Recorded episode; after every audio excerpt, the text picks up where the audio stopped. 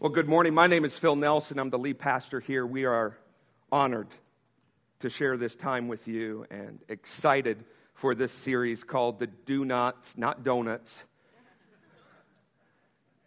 The Do Nots. We actually were going to do an image with a donut hole uh, in the background, but we thought we'd leave that out. So, the Do Nots for living. And this scripture, why we started with Ephesians chapter 2 is this scripture clearly communicates to our hearts and to our spirits that Jesus is the only reason that we can have hope. And Jesus is the only foundation in which Christianity will stand. And this scripture shows us what it means to be a Christian, a genuine follower, not just a name tag that says, I'm a Christian not just a Bible with your name engraved on it, but his name, Jesus, the resurrected Savior, is engraved in your heart because you have believed in him and you have received his Spirit. The scripture shows us very clearly that Christianity, say Christianity, hinges on the resurrection of Jesus Christ alone. Alone. And that's contrary to what many of you have been taught. And we said last week that definitely stirred the waters and maybe stepped on some toes, but the Bible is not the foundation of the Christian faith.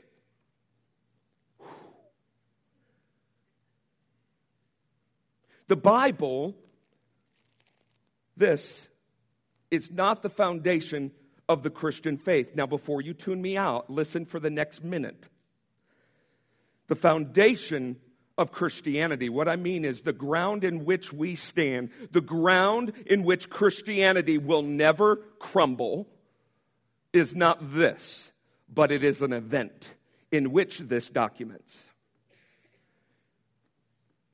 The foundation of Christianity is an event, the resurrected Savior who lived and died, the gospel message for us, and ascended to heaven and is seated on the right hand of, of the throne of the Father, interceding for us. And one day he will come back for those who have believed in the name of Jesus, being the true Christians. This documents it. And without the resurrection of Jesus, it is merely words on a page.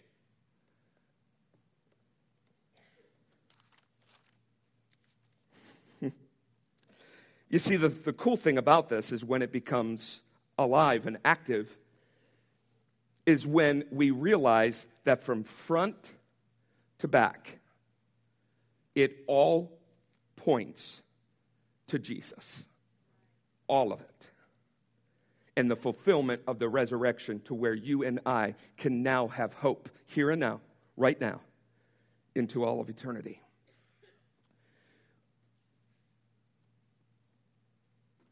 Last week we discussed a little bit that many of you, and thousands upon thousands, if not millions, of people in our world have abandoned the teachings of Jesus, have left their faith, whatever that looks like in Jesus, due to two things.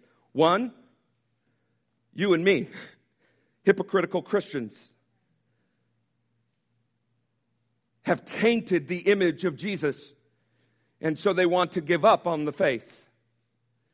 They also can't reconcile or comprehend or justify what they're reading in a mere maybe scripture verse or a chapter or the Old Testament just doesn't make sense. And so obviously the New Testament won't make sense. And if it doesn't make sense, that means it's not true. And so they abandon their faith due to something they can't understand and something that they don't want to be like. And I said last week, and I'll say it again, that is absolutely silly and ridiculous to leave the Christian faith because of people and something you don't understand.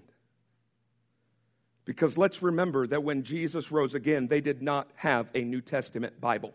And the Gentiles who were not Jews and were prohibited to even having anything to do with the Jewish culture didn't have a Bible at all. The Old Testament was not for them.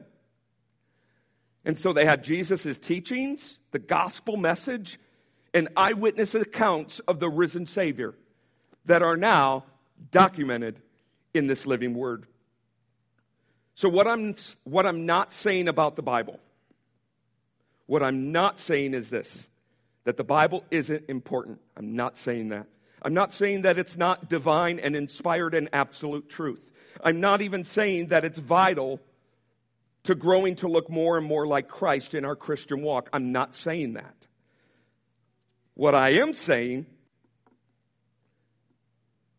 is the Bible is not the very foundation of which we stand, it is the resurrection of Jesus Christ and his salvation and his soon return for us that the Bible affirms, confirms, and teaches us.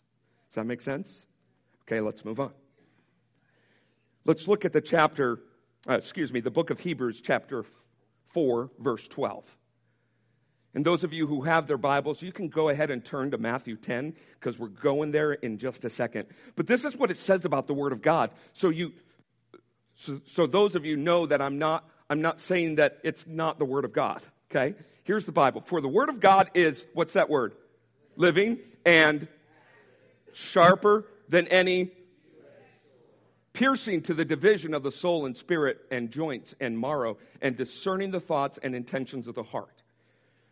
The Word of God is living and powerful and active. It is the very spoken word put to paper. I hope you see this. It is His heart, it is God Almighty's thoughts and design for abundant living. But if this is not based on the salvation, the saving grace, and the resurrection of Jesus, this is merely words on a page to you. It will not become active. It will not be a sharper sword that slices and dices. Because it's not built upon Jesus. It's just words. And for so many of you, that's what it is. What, that's what it has been. But it's living and active when Jesus, the resurrected Savior, becomes the foundation. For instance, take a motorboat, and it's designed to transport you, it's designed to protect you, to keep you safe. It's designed to not tip over, even though the youth experienced the opposite on their uh, canoe trip last week. The boat is designed to do what its purpose is to carry you and transport you without getting wet. You put that motorboat on grass, on a football field, you put that motorboat on a parking lot, that boat ain't going anywhere. I don't care what kind of motor you have on the back of it, it's not going anywhere. Why? Because it's not put on the foundation that it was designed to be put on. Take a snowmobile. It's built with skis, right? Well, you water ski, don't you? Kind of the same thing. Yet you put it on water and you ain't going anywhere but down. Why? Because it wasn't built for water, it was built for land and with that, snow. The Word of God was built only to be built upon Jesus and his resurrection. Does that make sense? Because if it doesn't, we can't go further. Okay? Just, just nod yes if it, it makes sense. Good. So, to take it one more step further before we get into the do nots, I want to look at John chapter 1, verse 1 and 2. Did you know that the resurrected Messiah, Jesus Christ, is referred to as the Word? Yeah, now it gets good. because we're talking about the Word of God. And it says, In the beginning was the Word, a person, not a book. The Word was with God. And the Word, read that with me, with me the Word was God.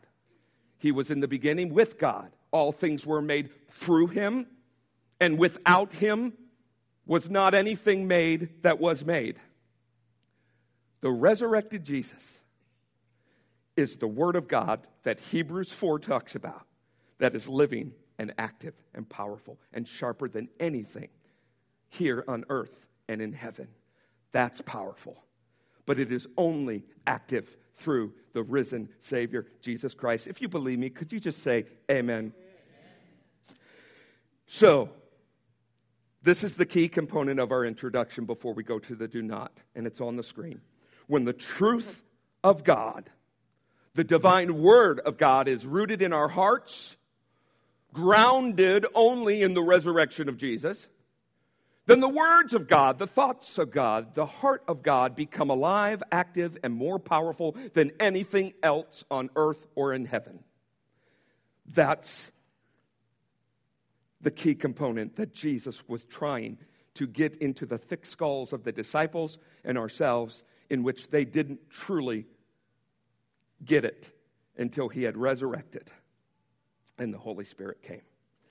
So today, we are going to look at the, I would say, one of very many do nots that Jesus has given us. Because if Jesus truly is the resurrected Christ, he is in which the rock, the cornerstone, in which our Christian faith stands, then his teachings are what matters, correct?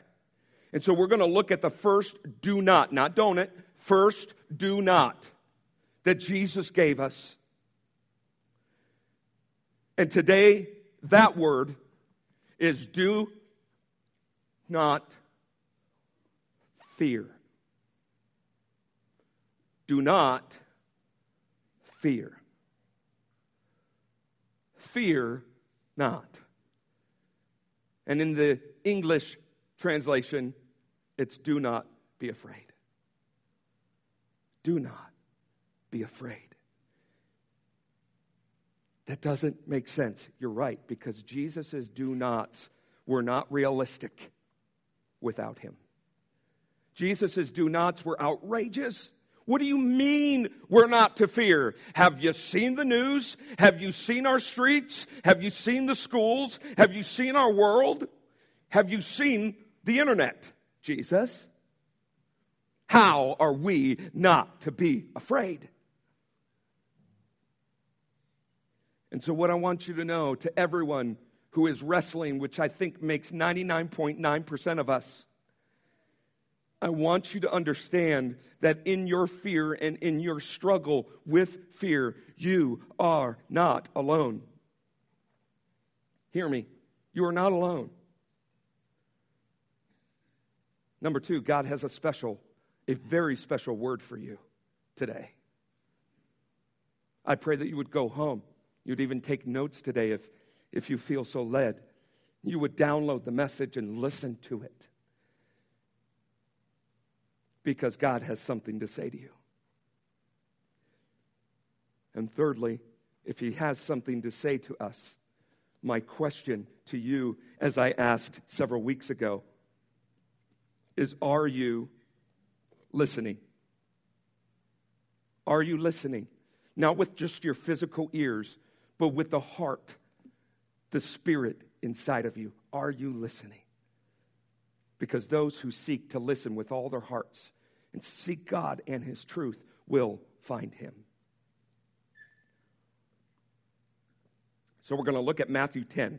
So go ahead and turn with me. You can look on your phones as well. Matthew 10. And as we look at Matthew 10, we're going to see Jesus time and time and time and time again, teaching his disciples to not fear. He is teaching them this outrageous principle. And I want to look at these lessons for us today as we battle fear. which, by the way, a dear friend of mine this morning pointed out that fear, the root of fear, is disbelief. That's why Scripture says, I believe, help my unbelief. Because all things are possible with God to those who believe. Hmm. So, Matthew 10, Matthew 10 says this Jesus was sending out his 12 disciples on a missions trip. How many of you have been on a missions trip? Go team to Africa, come on, okay? What you need to understand, I've been to Ethiopia, I've been to Africa uh, several times, and what you need to understand is when you go on a missions trip, you come back so shocked because the mission trip, really, in most occasions, are more for you than it is for the people that you're going to minister to. It is a life experience where we experience Jesus and his living word in our lives more than we would in our day to day lives. And so Jesus is sending these disciples out on a missions trip to teach them about him and his ways. And so he sends out the 12 disciples, and Jesus sends them out and he tells them this Matthew 10 7. As you go, proclaim this message the kingdom of heaven has come near. Heal the sick, raise the dead, cleanse those. This is not when Jesus rose from the dead yet. Okay? This is before. Cleanse those who have leprosy and drive out demons. Freely have received, so freely you give. And then you think that's great. Okay, we're going to go in power and we're going to see God's kingdom come. And then he says this, almost like deflating, popping a balloon. As, uh, excuse me, look, I am sending you out as sheep among wolves. Let me just ask what do wolves do? Wolves attack, they wound you, and then if they can, they devour you. Just thinking through a scripture here, spiritually, it says about the enemy being a wolf. He's out to kill, steal, and destroy. So he's saying, I'm sending you out like sheep among wolves. For you will be handed over to the courts and will be flogged with whips in the synagogues. Oh, that's awesome, Jesus. When you are arrested, don't worry. Hey, when you're arrested, don't worry about what to say. God will give you the right words at the right time. And then he goes on if they're not panicked enough and ready to head out the back door, Jesus says this in, in verse 28 through 31. Get this. Uh, next one. I'll start here. Don't be afraid of those who want to kill your body. Okay, Jesus. They cannot touch your soul.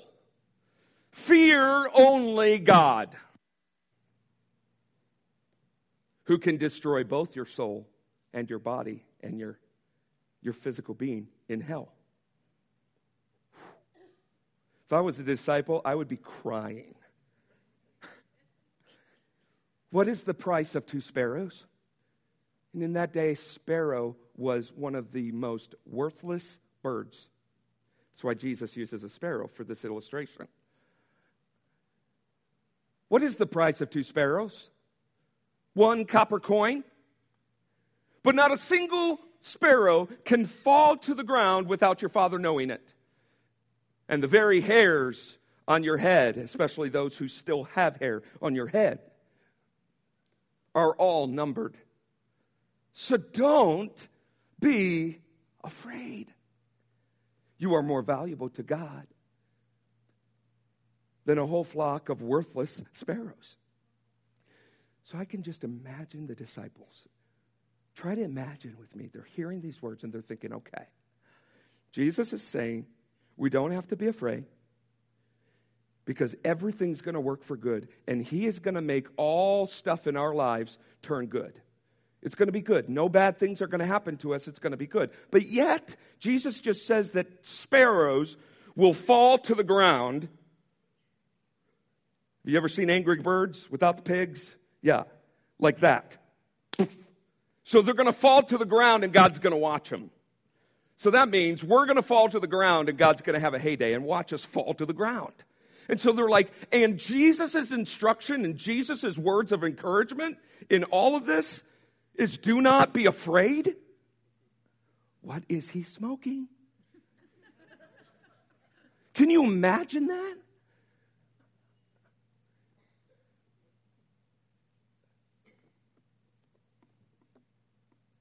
What Jesus is telling them that he's speaking to us today is do not be afraid. And they have no idea what to do with this ridiculous command. But something we may have not noticed in Scripture as reading this that the disciples have been in experience from Jesus chapters before to begin to learn and connect the dots of what Jesus is saying, not to be afraid. So let's look at the first lesson of do not fear in Matthew chapter 8. Matthew chapter 8. Then Jesus got into the boat, and his disciples followed him. Matthew 8, chapter 23 through 27. And Jesus got into the boat, and his disciples followed him. Suddenly, a furious storm, not just a storm, a furious storm came upon the lake so that the waves swept over the boat, and the disciples were afraid for their lives. Stop real quick. Many of you can't relate to that, but most of you probably can relate to a point to where you have experienced a tremendous, terrifying, traumatic event in your life. That it didn't last long. Maybe an airplane ride that went bad, turbulence, maybe a tornado, or even watching September 11th from afar, 2001. Maybe it was a hurricane or lightning striking in front of you, or in like mine and Lauren's case, two times in a matter of two weeks, we were in a car accident, and all we see is a car jetting right in front of us, and all we can think is, this is it. What's going to happen? Are my kids going to get hurt? Many of you have been in experience like this, and then suddenly, when you experience it, you're afraid for your lives. If you can relate to that, you can relate to the disciples. And so then we go on, and the storm happens, and verse, the end of verse 24 says something pretty amazing. And Jesus was asleep. He was sleeping in the boat in a furious storm. He was not afraid. He was content enough and at peace enough to sleep. And I want to stop there with everyone listening to me. This is so important to catch. Because some of you have disconnected from Jesus and the faith. Some of you have even abandoned your Christian faith altogether because you encountered a furious storm in your life and Jesus was asleep. And because he was asleep, you concluded that he didn't exist? That he didn't hear you and was asleep and he didn't care. And so you walked away from your faith. Friends, let me urge you to take one step back towards Jesus. Why? Because you're not the first one to experience a traumatic event and afraid for your life, and Jesus was asleep. The disciples, the very ones who followed him and watched him, the very closest friends to him, experienced fear for their lives, and Jesus was asleep.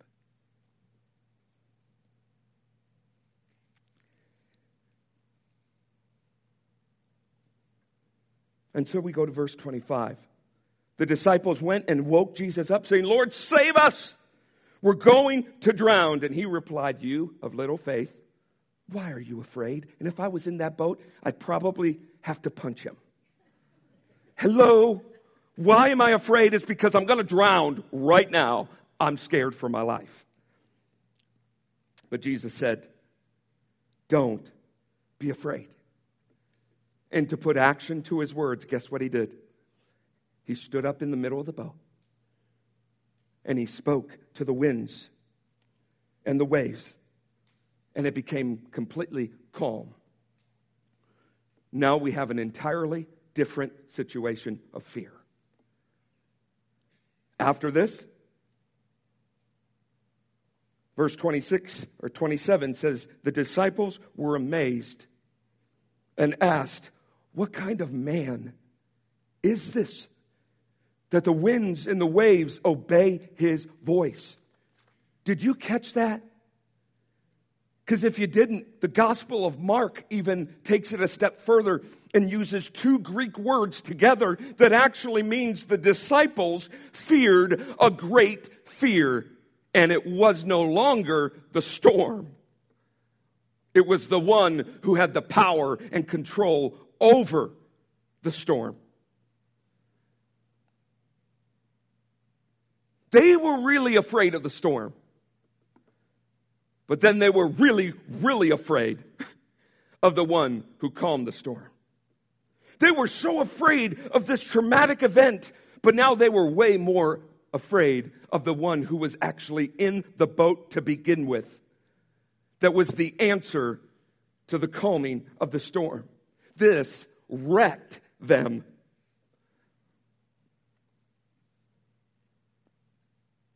So I want you to let this sink in with this story. Is there is something to be afraid of. There is absolutely something to be afraid of. But it may not be in the who or the what or the when and the where that you've been afraid of. There is something to be afraid of. But perhaps we have been afraid of the wrong thing for so long. Because what Jesus is saying, when there's something to be afraid of, don't be afraid. He's not saying there's nothing to be afraid of. He says, when there is something to be afraid of, don't be afraid. So they didn't get it. Hopefully, they will get it next lesson. So let's see that next lesson in several chapters forward in Matthew, chapter 14 to be exact. And if we could put that up on the screen, thank you so much. Here's another test or a lesson of not being afraid. Are you with me? So I'm just going to summarize what's on the screen. After Jesus, this is after this storm and Jesus calming the storm, okay? They're on land, and he shows his miraculous power by taking a few fish and a few loaves and multiplying it to the point where they feed 5,000 men. That's not including women and children. This is a miracle. The disciples must be on cloud nine. And so then it says that Jesus I love this. You, do you believe that the Word of God, God has a sense of humor? If you don't, you're missing out. Because God is hilarious sometimes. Look at this. He immediately made the disciples get into the boat and go before him on the Sea of Galilee to the other side. It specifically says he made them. Do you know why he made them get into the boat? because they weren't going to get into the boat after last time in the boat with Jesus. Hello? no, no, no, no. We're not falling for this one, Jesus. We're not going there anymore. And what does he do? He gets him in the boat and he's like pushing him, pushing them out. And then he's like, See you guys. Have fun. And they're going, Oh my goodness. And Jesus gets out of the water, so he's not with them in the boat, and he goes back to the multitude of people and he dismisses them. And then he gets away, as so often he did, to pray. So he's not in the boat this time, but he is watching from afar. And so often we may feel like sometimes Jesus isn't in our boat. But I can guarantee you that he will never leave us or forsake us because that's his promise. He is always watching from afar, he is always present, whether it feels like it or not. So, this time, the disciples encounter not a storm, but an incredible headwind. Have you ever been on a boat or somewhere where the wind is so fierce that you literally cannot move forward? And you have to do everything in your own strength to get yourself from moving backwards. That's where the disciples were at this point. And what you need to understand is this headwind was so strong, they were rowing in place. Rowing in place. They were exhausted. It says all night long. So that means hours upon hours. They're worn out, they're beat up, and they're soaking wet. They're ready to give up, and they're afraid for their lives for a whole different reason than the storm. And so Jesus takes a perfect opportunity to teach them again because the Bible says that they were afraid, afraid of their lives. They cried out in fear. And so Jesus takes his perfect opportunity to take his perfect power and walk upon the water. Even the winds and the waves obey the master's voice. And here he is walking on water and they still are afraid. They're terrified because they think they saw a ghost. How long have they walked with Jesus and they think he's a ghost? And Jesus takes this perfect opportunity to teach his disciples. And what does he say? Fail, fail, fail, fail, fail, fail, fail. Epic fail, you losers. No, that's not the heart of Jesus. He says, take heart, take courage, calm down, and chill out. I'm here. Do you, do you, do you remember just a few days ago? The winds and the waves oh, obeyed me. Chill out. Trust in me. You have nothing to be afraid of. Don't fear. And Jesus says again, don't be afraid even when there's something to be afraid of. Jesus says, don't be afraid of drowning. Listen to this. Why? Because Jesus knows how to swim. Some of you are absolutely afraid of drowning in life. But Jesus knows how to swim. More than that, he walks on water. He doesn't just know how to swim. Just like Peter, if we're bold enough and trusting God enough to get out of the boat, we can actually walk and stand upon the water with Jesus as long as we keep our eyes on Him. Jesus says, Don't be afraid. I'm going to ask you later for our response, but I want to ask you now what are you afraid of? What grips your life with fear? For me, it's the unknown. It's not being able to wait and see the end in sight. And so I get gripped with fear, and then I try to push the hand of God by making it all work out. And that's not God's design for us. So let's move from these two lessons of not fearing to an application. And that is, you don't need to be afraid, even when there's something to be afraid of. Hear Jesus' words right now today Fear not. Pay attention. Fear not. Don't be afraid. Don't be afraid. Fear not. You see, if you follow Jesus, that means that he lives in you through Holy Spirit. And his response with dealing with fear is this don't fear. Be encouraged. The disciples didn't get this until he rose from the dead. Even when he was standing on water in front of them, when he was then arrested. Weeks later, he was arrested and he was crucified. The Messiah. What did the disciples do? They ran in fear and they hid for cover because they were afraid for their lives. And it wasn't until they saw the resurrected Jesus. And guess what happened? They emerged from the scene and they were absolutely fearless because they didn't fear the one who could kill the body.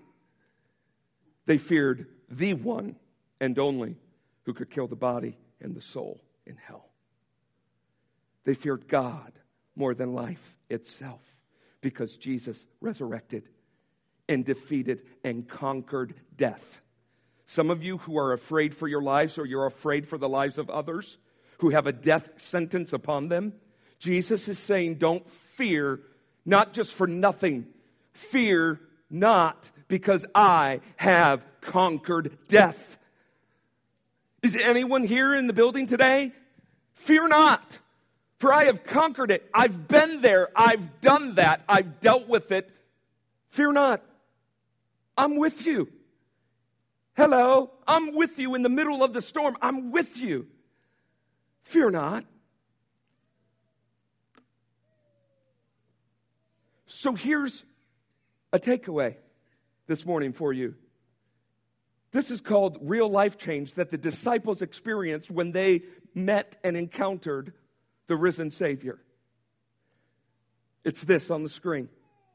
When you really stake your life grounded in Jesus, when you stake your life here and now, friends, and your life in eternity on Jesus Christ, the only foundation that will never fail, because He died for your sins he died your sinner's death, and he really rose again and defeated sin, death, and hell. Do you believe that? If you believe that, your fear of death will begin to dissipate and evaporate. And you're, you will fully trust the one who controls the winds and the waves, the one who controls the soul. So if you are afraid right now, you need to ask yourself, what am I afraid of? And if it's not the fear of the one who controls the winds and waves of the storm that I'm in, it is not a fear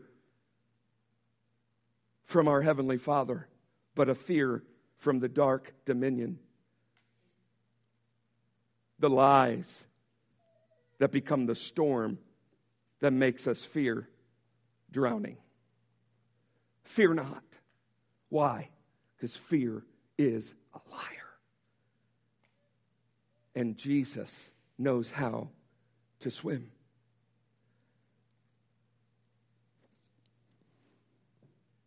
I'm going to ask in just a moment a friend of mine to come up and just share with you a few words, but I want you to understand as well about who we're talking about in Jesus and why we don't have to be afraid.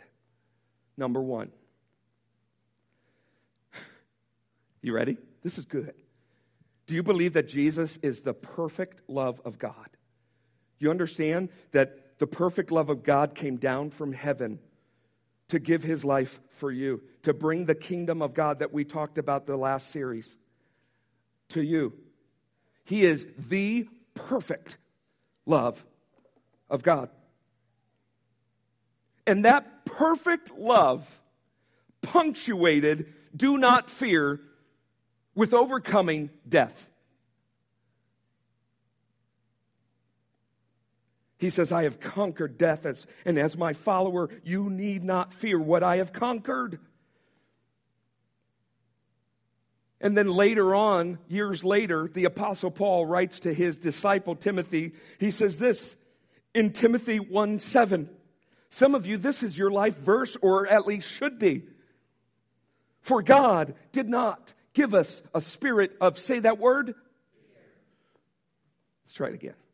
For God did not give us a spirit of, but a spirit of, of, and uh, a sound mind, self control, power, love. He did not give us fear. Some of you need to hear that. If you have Jesus in your heart, or you're seeking the truth, or you've ran away from the faith in Jesus, He's not giving you a spirit of fear. Do not be afraid. Come on up. Do not be afraid, even when there's something to be afraid of. TJ? Have it, bud. First off, I definitely want to give a big thanks to Phil. My dad passed away last week, and uh, he was really struggling, really fighting to find that peace. And it's kind of a pain to see as me being his son and my wife and his wife. You know, you sit there and you see that. And uh, I mean, my dad's the first one that took me to church. He's the first one that introduced me to God, and you know, being part of that. So seeing him struggling at the end there, and that fear, you could almost see that fear in him of dying. And it really put, I don't know, I was at work Wednesday and I was just listening to 93.3 and, you know, just cruising along doing what I do. And God just seemed like He put on my heart to let people know don't wait till you're on your deathbed. Don't sit there and wait. He, that, you know, that grace, His grace is here for us right now you know, that feeling of forgiveness, whatever we've done. I mean, none of us are perfect. But let's have that peace and that, you know, grace right now. Let's live that every day. Let's live that joy. And, and we all have fear, we all have our inadequacies. But just, I don't know, I guess that's the last lesson my dad showed me is right now, starting from now, to have that, you know, that forgiveness, that just live it now, here and now. Don't wait till we're on our deathbed because we never know when it's coming. Let's just enjoy right. it now. Thank you, TJ. Whew. Love you, brother. And just the thing is, I wouldn't have gotten to know my brother, and I, he wouldn't have testified if he didn't have to go through that storm of losing his daddy and still go through that storm. But he now knows that his heavenly father knows how to swim through the sea of fear. And so I ask you, as the band begins to play, they're going to begin to sing a chorus. And I want you to begin to, it's an easy, easy chorus, easy to catch. I want you to start speaking that your fear doesn't stand a chance in Jesus' perfect love. You know, I, I just remembered that I didn't finish what I was going to say about Jesus' perfect love. Do you know what the Bible in 1 John says about perfect love? If Jesus is perfect love, perfect love casts out all fear. If you're afraid right now, what are you afraid of? What is the one fear that sometimes cripples you? And all you have to do, I know it sounds simple, and I think it is, is say, Jesus, I need you. I need your perfect love because guess what happens when his perfect love gets in the boat? Fear has to leave. Fear doesn't have a choice, it has to leave. So I'd like for you all to stand.